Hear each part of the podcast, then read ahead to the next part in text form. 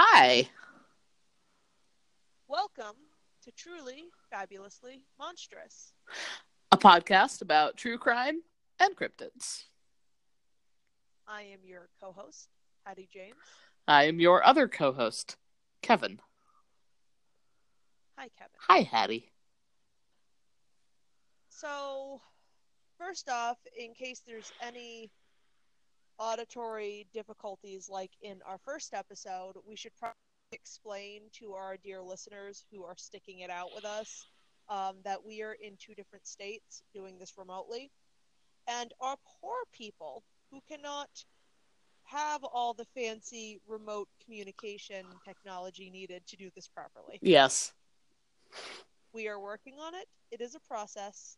Thank you for bearing with us. We're hoping within the next few episodes to get it down. We're working on it. We're working on it. Um, about the podcast.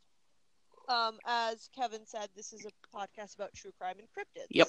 Every Tuesday we will post a episode. Forgot the word for a second. I am tired. We will post an episode with one of us talking about a cryptid, and that Thursday, the one who did the listening, not the talking, will do an episode about a true crime, and then we'll switch off the next week. Uh, would you like to explain, Kevin, what a cryptid is? I sure would. A cryptid is a creature of possibly mythical origin whose existence cannot be proven or disproven by scientific means. So, Bigfoot, the Loch Ness monster, the mermaids, leprechauns, unicorns, things like Fairies, that. Centaurs. Yes. Fire Um, phoenixes, Thunderbirds. pukwudgies. Yeah, I was gonna say let's just welcome to the we list cryptids slowly hour.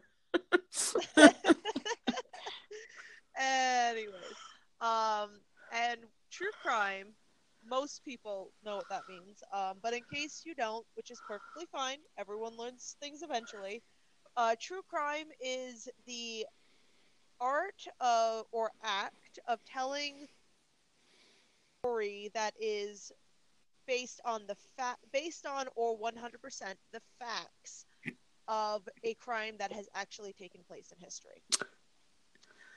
And there's a lot of them. Yes, and this will be a middle of the road podcast. We will try to keep it PG 13 and take our personal biases and opinions, uh, yeet them out the window, as the young kids would say these days, um, and try to get straight down to the facts, which gets interesting when we talk about cryptids Yes. or the conspiracy theories around crimes. Yes. Which reminds me, you did the cryptid uh, this week, so my turn for the true crime. And my crime has so many conspiracy theories that I have decided that the best way to handle is to not talk about any of them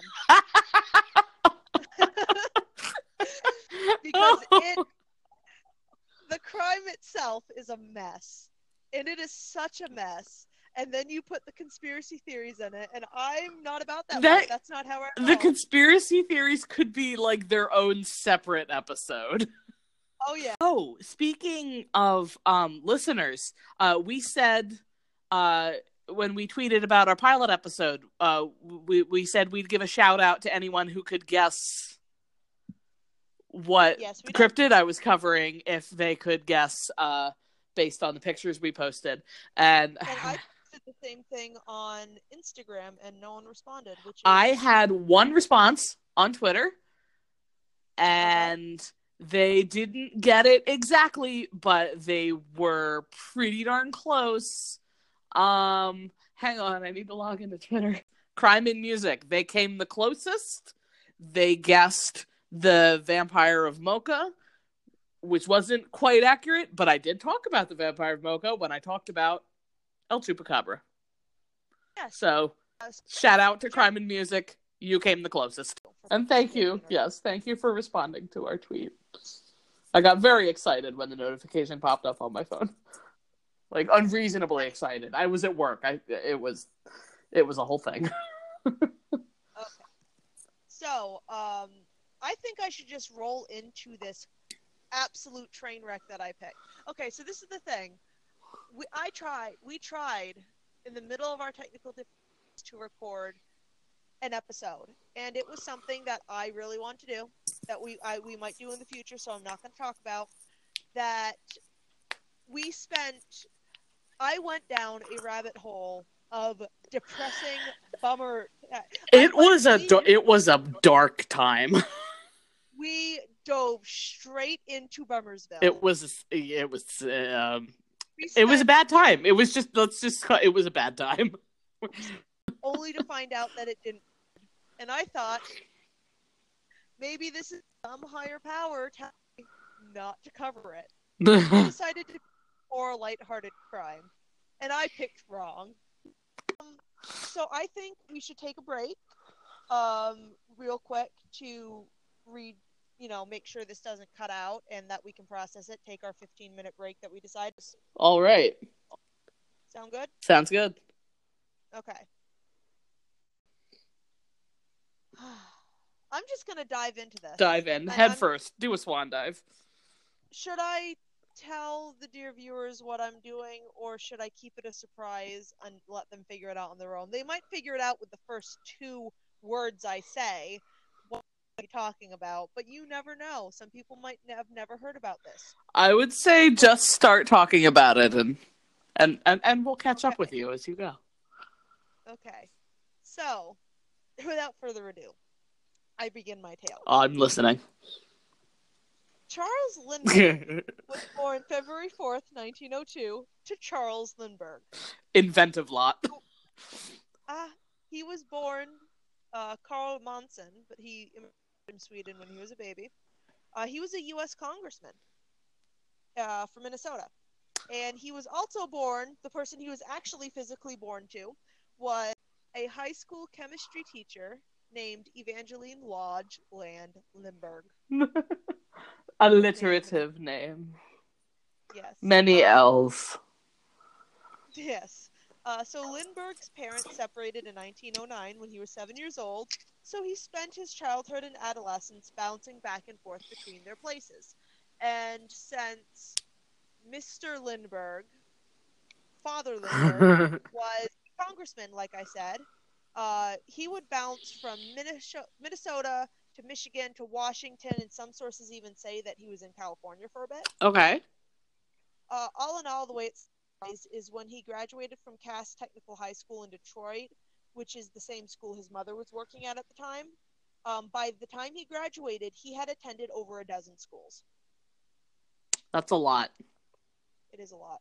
Mm. I attended three schools. I attend no, no, I attended two schools because one was a middle and high school combined, and then I had a different elementary school. That's the that is the standard. Two to three schools is the usual. I was gonna say if we're counting preschool, then it was four for me. But if we're not counting preschool, then it was three. Because I went to I went to kindergarten in one school, and then we moved to another state, and I went to elementary school, and then I my high school was a separate school. I don't know if my preschool was required, but um, I was being really annoying as a young child, and my mom was like, "Maybe if I put you in preschool, you'll shut up, and I'll have some peace and can get stuff done, and you'll stop screaming." My sister was going to school, and I really was jealous of that, and I wanted to go to school, so I would just start crying every time she would leave for school. So my mom was I like, yeah, my mom was like, "How young is too young for preschool? How when can I get them out of the house?" Send the kids off with a nanny. Boarding school as soon as they're old enough. Oh no! Um. Anyways, where was I? Um. Okay.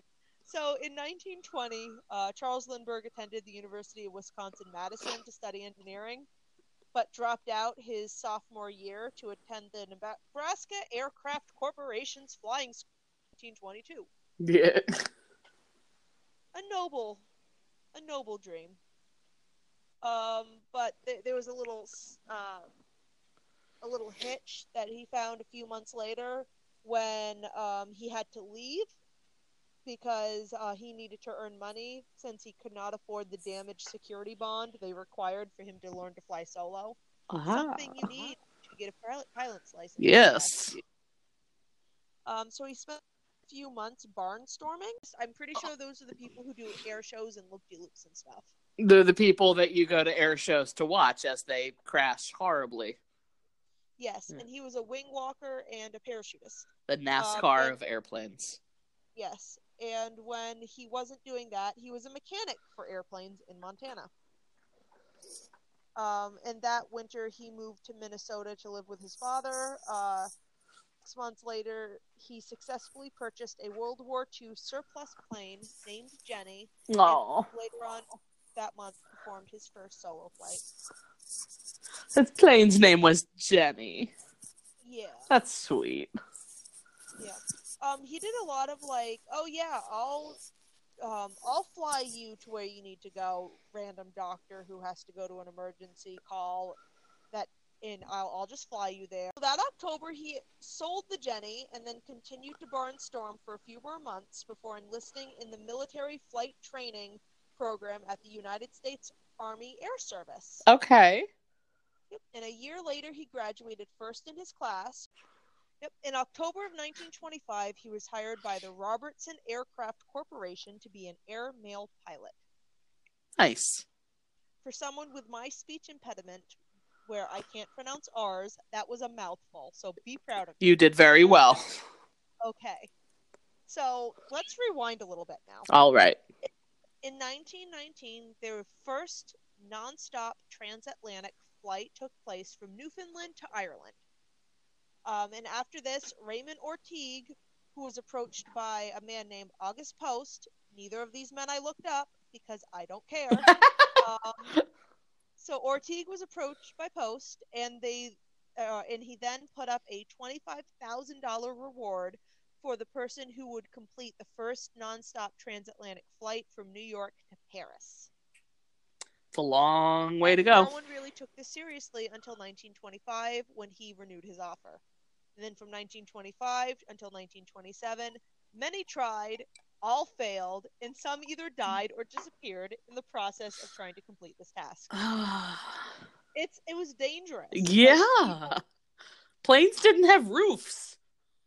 yeah. And if they did, they were the like the the, the flimsy glass. And they were like little propeller put put put put put put put, put things like no jet engines freaking existed. They were just yeah, no, it was uh, yeah. You may as well have been pedaling. You probably would have had a better engine quality. Yeah, and not to mention one of the, the biggest risks that happened is you had to carry all the fuel. That's So dangerous. So sometimes there were explosions, and not only that, but if um, if the the fuel wasn't like a super super fine quality, like strained multiple multiple times, you would get you would get blockages in the in the fuel system, and then they would just run out of fuel and crash. Oh no. Like it was it was bad. Um, so no one succeeded. Some people disappeared. Multiple people died. Um, enter Charles Augustus Lindbergh. Yeah. Uh, well, he secured a fifteen thousand dollar bank loan and saved up uh, two thousand dollars. Then his employer, uh, the RAC, also put an additional thousand dollars up for him to attempt the trip. Um, so he had eighteen thousand dollars, right? Okay. Is your cat in the background? Uh, both of them are, and one of them just smacked the other one in the face. Okay, I'm hearing jingling. I'm guessing that's your cat's. That, yep, she just ran by and she is not pleased because she just got smacked in the face. Sir, that's rude. Don't look so smug. You just punched your sister in the face. That's not nice. rude. So he had eighteen thousand dollars. That's a lot of money. but it was nowhere near as much as the other people who were dying attempting the trip had saved up for the trip. Because you got to realize he had sold his plane. Oh, he needed to buy right. the plane. He needed to come up with enough. Um, the, the first transatlantic flight was like 34 hours, like 34, 35 hours. So he needed to come up with at least a day and a half's worth of um, of fuel and rations. The plane that he had had to be able to withstand a decent amount of um, altitude, pressure, temperatures that no one knew what they were going to be like, as well as the weight of having all that stuff. Oh yeah. Um, so after you know searching and talking to different um, companies, he was able to strike a deal with the Ryan Aircraft Company, who designed him a plane, christened it the Spirit of St. Louis, and then charged him only ten thousand five hundred and eighty dollars, leaving him just under seven thousand dollars to get all the rations and fuel and all the other stuff he needed. Um, so May twentieth, nineteen twenty-seven, with I didn't write it down. He had an ungodly amount of fuel that they strained like twenty times. Oh. Not really 20, that's an exaggeration. They strained it so many times that there would be no blockages. He didn't have to worry about that. They piled all that on, all his rations, and on May twentieth, nineteen twenty-seven, Lindbergh took off from Roosevelt Field in New York and landed at Le Bourget Aerodrome in Paris 33 and a half hours later, successful Nice. the first nonstop transatlantic flight from New York City to Paris was a success. And this rose him to world renowned superstar level. He was world famous. He won Times uh, Magazine's Man of the Year in 1928. They held a Ticker Tape parade for him. Uh, he got like 2 million congratulatory telegrams within the like he was he was a select he was like the Brad Pitt. No, Brad is Brad Pitt still relevant? I'm old. I, I- don't watch. uh, he- he's like He he was was like the Robert Downey Jr. I was about okay. He was You're the gonna- Tony Stark. You're going to laugh at me. What? Uh, I was gonna say he's like the um the Leonardo DiCaprio of the Okay. 20s. But then I remembered that um I'd actually I don't know if that's a good example because I don't know if no I actually know somebody I met somebody um from uh was he from Hungary and his idol was Leonardo DiCaprio and I couldn't have a single conversation with him without him bringing it back to Leonardo DiCaprio. if if uh, if 1928 me had been talking to a 1928 this guy from Hungary, he would have been talking about his hero Charles Augustus Lindbergh. Lucky Lindy. Yes. Yeah. Uh, I'm sure it didn't go to his head one bit. No, not at all. Um, so this brought him fame, fortune, and connections. So, that being said, let's talk about a woman now. This woman eventually became an accomplished poet, writer, uh, well off. Like, sh- day one, the moment she was born, she was going places. This woman's name is Anne Spencer Morrow of the New Jersey Morrows. uh, Anne was born June 22nd, 1906, to Dwight Morrow, who you might know as the at the time he was the partner of J.P. Morgan and Company. I know that name. Yes, and Elizabeth Morrow, who was a poet, teacher, activist, and socialite. Elizabeth would read to Anne and her three siblings for at least an hour every night, and both parents encouraged Anne to rapidly learn to read and write until she could be the one to read herself, um, or read to herself every night. Uh, she also honed her writing via poetry and diaries. Like, she was born with every opportunity.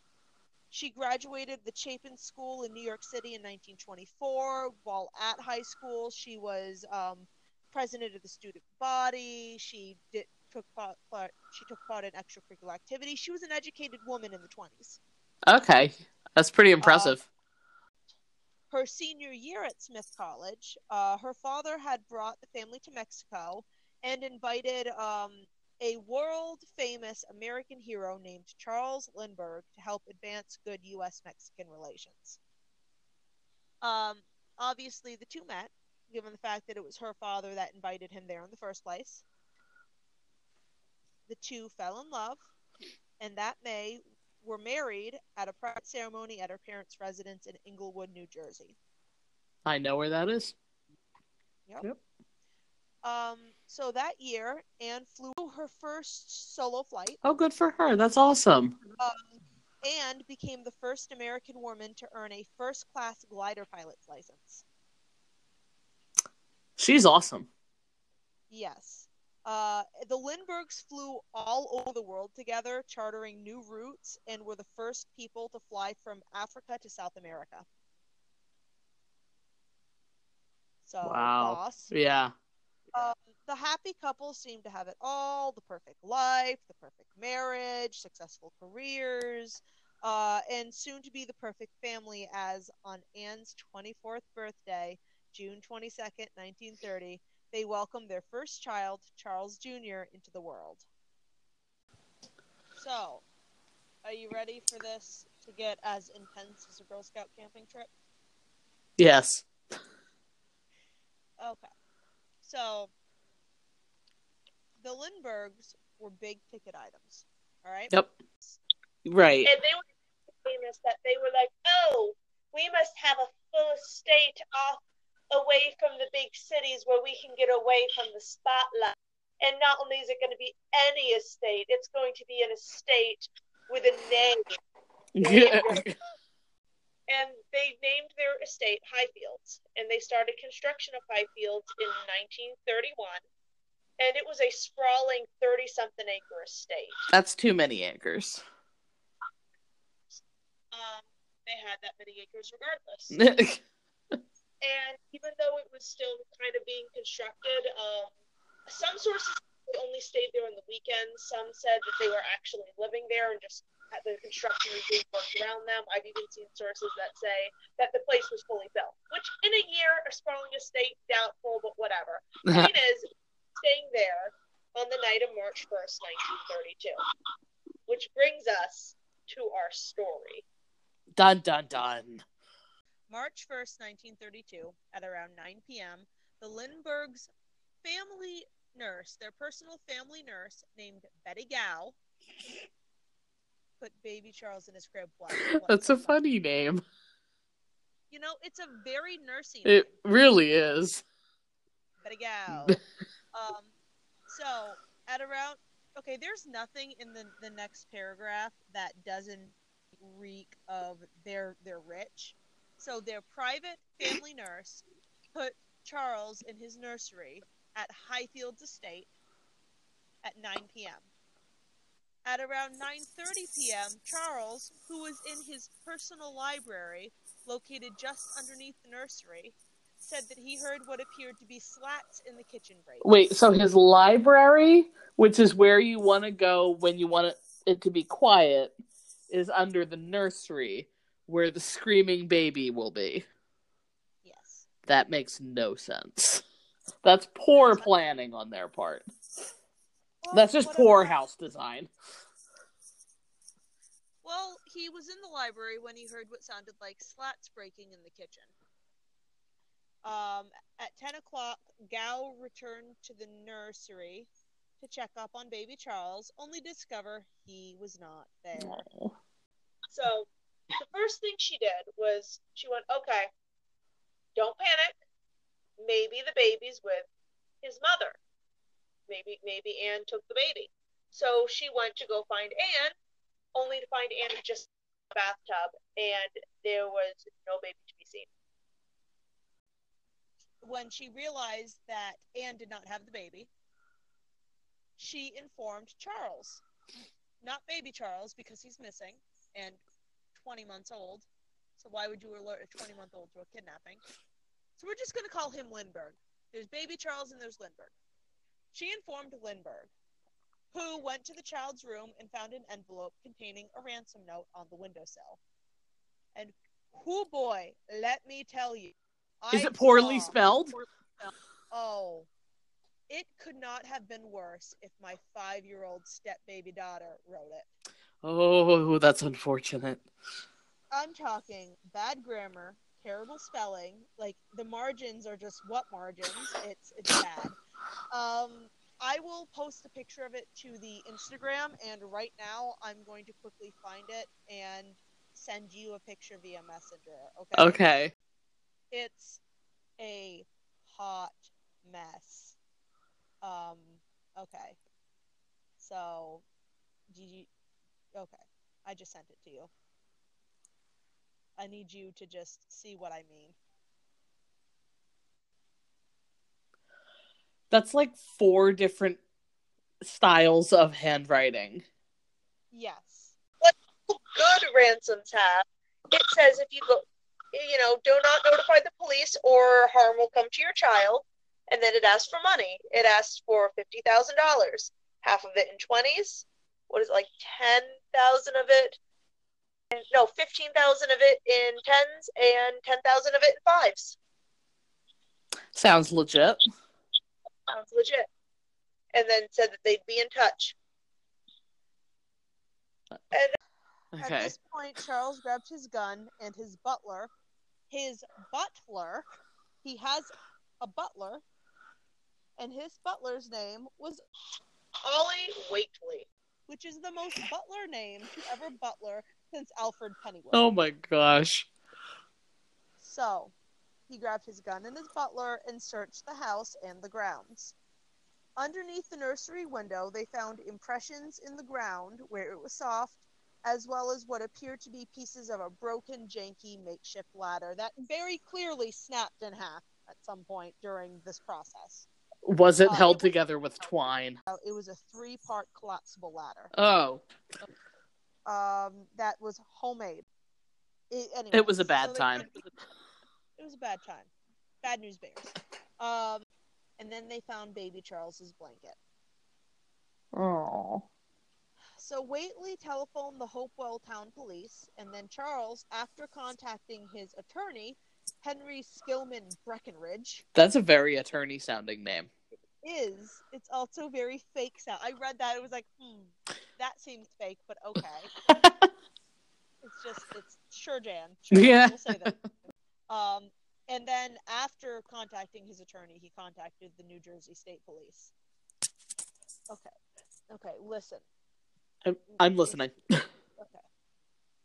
This investigation reminds me of that John Mulaney sketch. what was a murder investigation like in 1935? We'll draw a chalk outline of where the body is. That way we'll know where it was. this is the first thing. Countless people told the police that they touched everything, including the pieces of the ladder, including the crib, including the windowsill.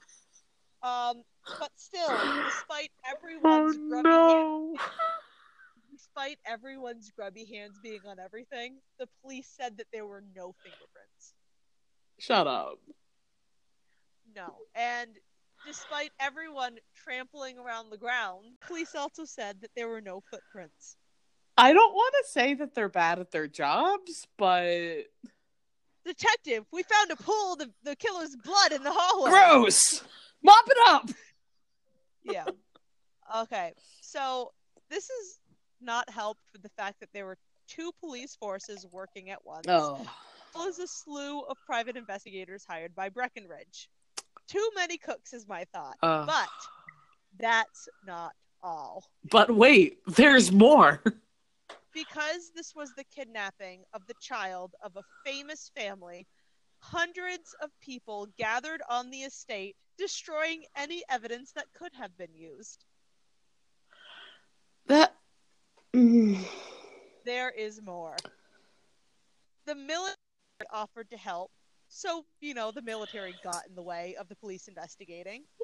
The Bureau of Investigation, which would later in the future be named the Federal Bureau of Investigation, came swooping in. So did the Coast Guard, Immigration, the Washington, D.C. Police. It was a train wreck. Wait, where in New Ev- Jersey are they? Um, between Hopewell and East Amwell. I'm trying to think if that's near enough to the coast for the Coast Guard to be like, we can help. Uh, I'm pretty sure the Coast Guard should only get involved if, like, the baby was kidnapped and you saw somebody get in a boat and take the baby. no, they yeah, that's like on the other side of the state, away from the coast. Yeah, Coast Guard's was not going to help. it was a train wreck. And to add on top of it, the fact that all of these departments, as well as the Lindberghs, were being assaulted with a ton of false information, misinformed clues, and unhelpful tips. It was train wreck. I can't repeat that enough. okay, so five days later, five days of this train wreck, and the coast, uh, the Lindberghs received a, what is that? Oh, that's the ice in my water glass. Sorry. Okay. Um, Shall I jingle it near the microphone more? I'm thirsty. Oh god. Um, so March sixth, five days of this train wreck. Um, the Lindberghs received a second correspondence from the kidnappers, postmarked March fourth in Brooklyn. The letter raised the ransom to seventy thousand dollars. Two days later, another correspondence was received, this time by Breckinridge, stating that no intermediaries suggested by the Lindberghs would be used.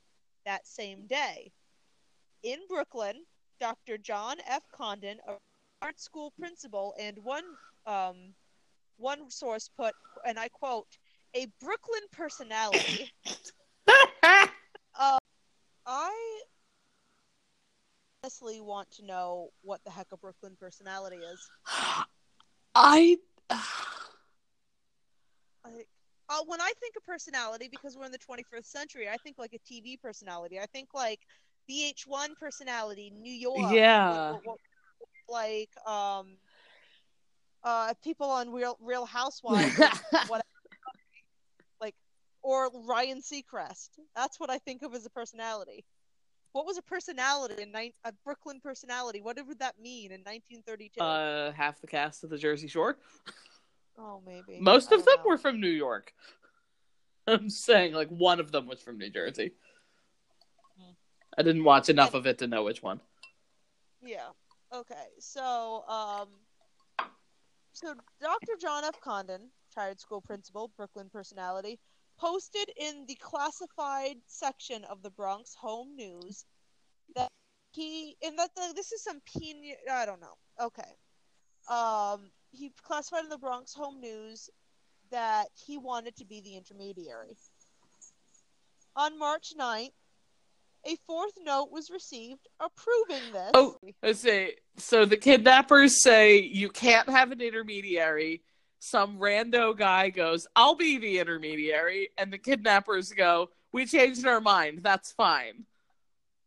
And then the Lindberghs were like, "Sure, why not? This stranger, this stranger will do." The stranger can't possibly also be in on it.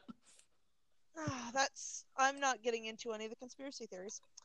Um, so on March, 10th, Condon was given seventy thousand dollars and began new and began a negotiation via the newspaper.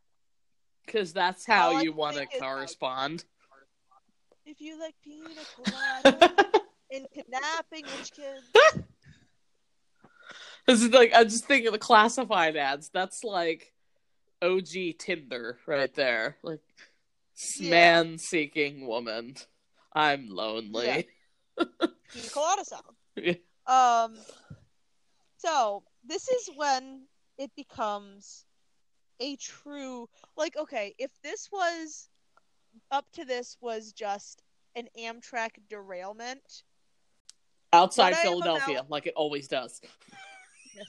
what I am between Philadelphia and New York, like it always Every time. a classic northwestern Pacific Amtrak derailment. Yes. This is a full-on two trains on the same track going the opposite direction towards each other, head-on collision, then fall, then they just derail off a cliff. Are you ready? You ready? I'm ready. All right. Whew. March 12th, 8:30 p.m. Condon receives a note delivered by a taxi cab driver who received it from an unidentified stranger. The message stated another note would be found 100 feet from a subway station under a rock by a vacant stand. There, he did indeed find another note. This note had instructions, and upon following them, he met with a man who identified himself as John at Woodlawn Cemetery at 233rd Street and, and Jerome Avenue. They discussed the ransom amount, how Condon needed proof of life, and then departed. March 16th, a baby's pajamas and another found by Dr. Condon, or received by Dr. Condon. The pajamas were given to Lindbergh, who identified them as belonging to baby Charles. That, that, that, that's not proof of life. That's proof On of March clothes. On March 21st, Condon received another note which explained that the kidnapping has been planned for an entire year. March 30th, Condon received a note threatening to raise the ransom to $100,000 if he didn't comply. Um, April 1st, Dr. Condon received another note which told him to have the money ready. April 2nd, an unidentified taxi driver gave Condon another note claiming a stranger gave it to him. This note gave him instructions, and upon following them, he found the next note under a stone in front of a greenhouse at 200, sorry, 300, 3225th East Avenue in the Bronx. Okay. I know you don't want to get into the conspiracy theories, but none of those taxi drivers were taxi drivers. I don't know. Condon followed the instructions on that note, which had him meet again with John that evening. Condon gave John $50,000. John gave him a receipt for the transaction and a final 13th correspondence since the baby was kidnapped. This note said that baby Charles could be found on a boat named Nellie off the coast of Martha's Vineyard. The police searched Martha's Vineyard and the surrounding areas twice and out in the ocean twice, and each time came up with bupkis. Nothing. Nada. Zip. Zilch. No baby. No boat named Nellie. Okay. I'm angry. You're about to get even more angry. Because we're now going to fast forward a month and 10 days later, something like that. Okay, Okay? You ready? I'm ready. May 12th, May 12th, 1932, William Allen stumbled upon the decomposing corpse of a young child less than five miles from the Highfield estate. The body was positively identified as that of baby Charles when it was determined that, based on the hole in the skull, he died of a blow to the head. It was further determined that the level of decomposition was that of a baby who had been dead about two months. Therefore, he probably died the night he was kidnapped. And also, even though there is evidence that the hole in the skull was caused post mortem by a clumsy investigator, we can never as the next day, May 13th, the baby Charles was cremated. What was a murder investigation like in 1935? I mean, I mean, I, I get it. Like, it, it's a well-off family. They have the means to be like, look, we just want our kid back and want to be able to mourn properly. Let's let's wrap this up. But So I don't know if the family being well off had anything to do with it because well, it's, it, like, it's just something that would make sense.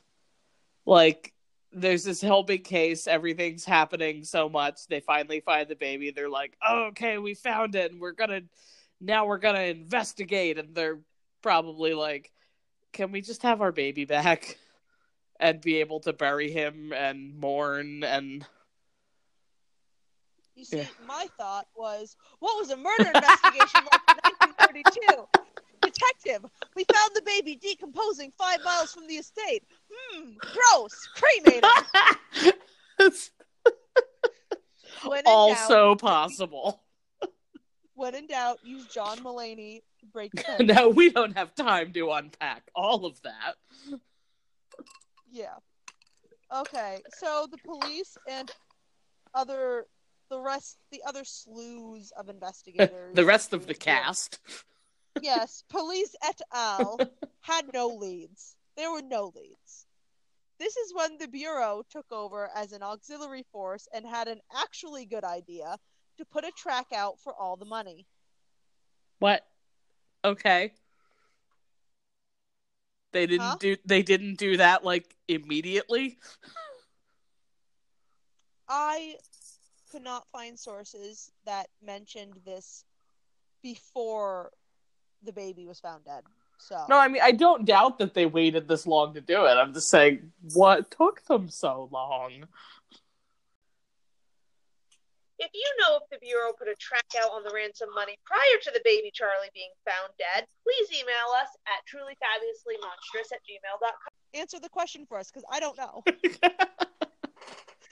Um, the tracking was relatively easy as the depre- the Great Depression saw uh, a presidential order to have gold certificates, which were used as tender, be phased out, and forty thousand of the fifty thousand dollars from the ransom was paid in gold certificates.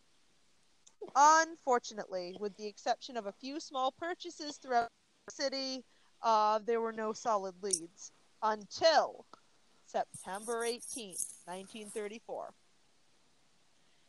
On September 18, 1934, a bank teller called to report finding one of the ransom bills with a license plate number written on the margin. The bill was traced to a nearby gas station where the manager said he wrote down the plate of the man who used it to buy gas. Uh, I've heard three different sources on why this man wrote down the license plate number. One source says the guy overpaid and the manager wrote it down in case he came back for his change. Okay, makes sense.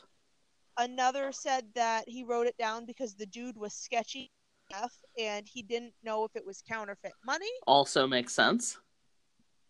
And the other one was because the dude was um, the dude paid him with a type of tender that was being phased out and he wrote it down in case the bank wouldn't accept it so he could contact the guy and get $20 of actual you know Yeah. legal money All pu- very plausible. Those all make sense. yes um license plate belonged to a man named bruno richard hauptmann now hauptmann was a german immigrant with a criminal record in Okay. And was immediately arrested Oh, No, but a baby was dead, so um, that's what they did in 1932. Baby's dead, or in this case, 34. Baby's dead. Must punch people. You know, this is what, how they thought. It was, but it was the time. Um, he kept denying that it was him. Meanwhile, the police did a search of his home and found over $14,000 of the ransom money ooh. a notebook containing a rough, like blueprint sketch of the ladder used to kidnap baby Charles. Dr. Condon's telephone number and address written in a closet on the wall, Bro. and a section of wood that experts agreed was an exact match for the wood used in the construction of the ladder. So they found a plank of wood in his attic that, um, like forensic botanists were like, this. If you look at the growth pattern of the wood, if you look at the grain, if the color, if you look at the type of wood, all this other stuff, looking under a microscope, this these this plank of wood and this piece of ladder came from the same piece of wood. Yay, forensic science. Okay. Hauptmann was still denying culpability, though. He insisted that the money was given to him by an old colleague named Isidore Fish. He said that Isidore Fish gave him a box, like a shoebox, and said, Hey, take care of this box for me. I'm going to go leave. And then, um, you know, he just left it there. Uh, and this story could not be corroborated as Fish had died earlier that year. However, Hauptmann stated that Fish gave him the box um, and it wasn't until he died that he decided to open the box, and that's when Hauptmann realized there was money in it. And then, according to Hauptmann, he thought, well, Fish owes me a debt, so I'm going to keep the money because he owes me money. And that was Hauptmann's story, and he was sticking to it. Um, but regardless of his denials, he was indicted by New York on September 24th, 1934, for extortion of money because all they could get him for was the evidence that he extorted um, money from the, the Lindberghs, that he took the ransom. Okay. But on October 8th, he was indicted by New Jersey for the murder of Charles Lindbergh Jr. And then they extradited him to Flemington, New Jersey to a That's such a New Jersey thing, though. It's like, well, we don't really have the evidence to charge him with the murder. New Jersey's like, we'll charge him with the murder. We don't care. well, the murder had to be done by New Jersey because the murder took place Yeah. in New Jersey. He was kidnapped in New Jersey. He was found dead in New Jersey. Um, the extortion happened in New York because the ransom correspondences uh, were all postmarked from New York. Um, all the the things were done by Dr. Condon. All the messages started being sent to him, which were all in New York. Um, and the money was was exchanged in New York, and Hauptmann lived in New York. So they got him for extortion. The murder could not be tried in New York. It had to be tried in New Jersey. New Jersey was just like, fuck it. Give me all the evidence. I'll take it. A very New Jersey Um, thing. Yes. Um, so there was a lot used in the trial. The trial was considered the crime of the century. And this was another, it wasn't a train wreck, it was just a headache. Yeah. So the ransom money that was found in his place, the sketchbook, a photograph of Condon's numbers and address sketched on the wall of the closet, and a bunch of handwriting experts comparing some of Hauptmann's writing to the ransom note were all used. It, the defense tried using um, Hauptmann and his wife to try to, you know, c- corroborate the story that this um, money came from fish. But upon cross examination, the prosecution, while talking to Hauptmann's wife, uh, realized that uh, she had never seen the box. She was saying she did because her husband was telling her he was there, but she never actually saw the box. Uh, and where he said that he oh. kept it, where he said that he kept it on the same like shelf rack where she hung her apron every day, and she never remembers seeing it. Oh, okay. And, and then the nail in the coffin of his trial was Arthur Koehler and the Forest Productions Laboratory, whose work proved that the wood plank found in Hauptmann's attic was undeniably a match to that used in the lab. Yeah. One, I don't know if it was the first, but it was one of the first cases of forensic botany being used to seal a like to be used in court to prove or anything to be proved guilt or innocence. It was the first time forensic botany was used in the courtroom. Nice. So, despite the fact he, to the end, denied that he had anything to do with the murder, obviously the facts were stacked up against Hauptmann. And he was convicted of capital murder and then immediately sentenced to death. Mm. Um, he tried appealing, and the appeal got denied. And then he went to appeal again, and at that point, Jersey Governor Harold G. Hoffman was considering commuting his sentence. But upon the fact that Hoffman was refusing to confess, and the board denied his final appeal, uh, Hoffman was like, mm, "Actually, best not." Wow. So pretty much you're allowed two appeals, I guess, or were. I'm not really quite sure of the facts of that. Um, but it just he lost his chance. But then, as his execution drew near, uh, Hearst, I believe they were still just a newspaper at that time, they offered him a great sum for a confession, which was supplemented by the fact that the state was again offering to commute his sentence last minute if he confessed. Right. And so, despite being offered money and freedom, or at least money and not death, he still went, Nope, I had nothing to do with it. Hmm. So, on April 1936, he was electrocuted. That's unpleasant. It is. And the thing that frustrates me the most about this is okay, there had to have been someone holding that ladder. Right. like it is a janky ladder. We talked about this janky ladder. It is it's a mess. There's no way, and especially since there's evidence that the ladder broke, someone would have had to be there to help. Right. I mean, even with a good ladder, I refuse to unless there's at least one person spotting me. So if it's a Mhm. ladder that's made of like dental floss and toothpicks, I personally am not getting on it.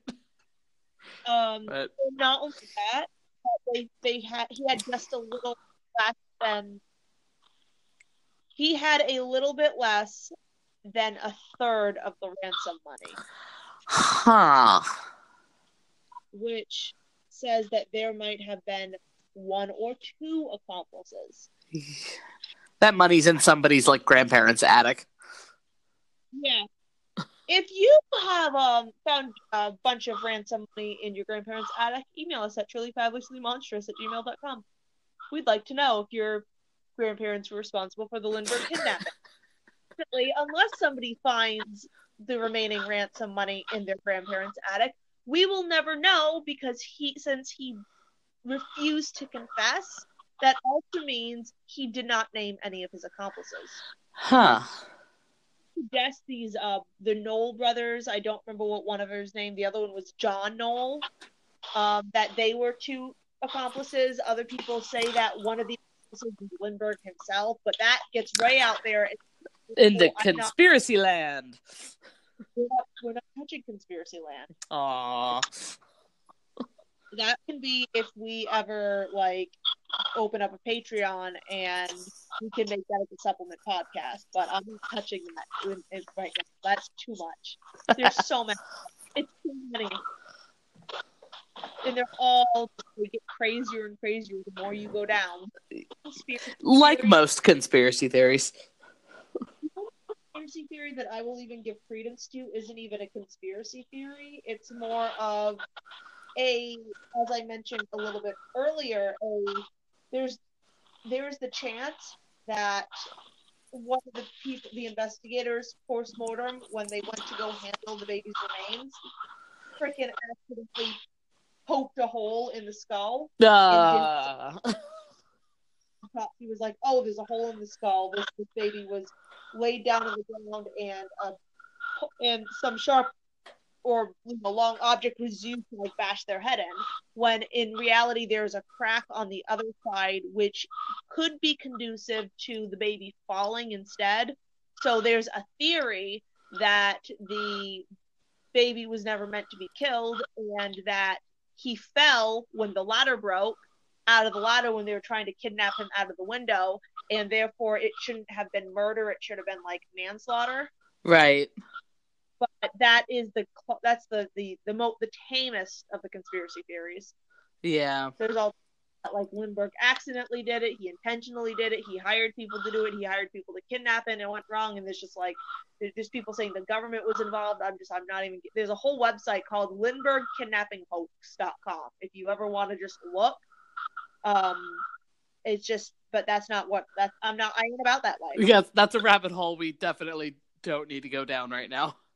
Not now. Not on episode two. Anyways, so that's the story of the Lindbergh kidnapping. that was intense. Like I said, as intense as a Girl Scout camping trip. Puns. Oh, should we tell people where they can find us, Kevin? Yeah, okay. Uh we have a Twitter, uh at TFAB Monster Pod. And we have tweets. I've been tweeting. We have some followers. Makes me happy. We have a few followers. Yay. You can also find us on Instagram where we have posts and followers too.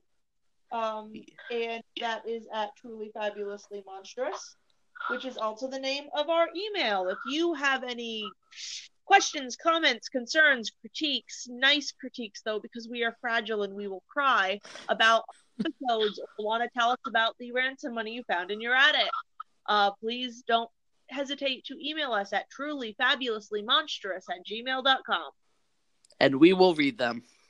and we will read them and we will enjoy them. It'll be the minute we start getting emails will be the minute my days have been made. My life made. The heavens will open up and angels will sing. I'll be that happy. All right. I think this wraps up this episode. yeah, I think that that uh, wraps it up nicely. Yes. Although I'm a little depressed. It's I mean it's not a fun story. I feel like it was a bummer. Yeah. Yeah. Well, on that note, On that note, we will we hope to see you at the next episode. which will be a cryptid episode. Yep, and we will be there and we hope you will too. Bye. Bye.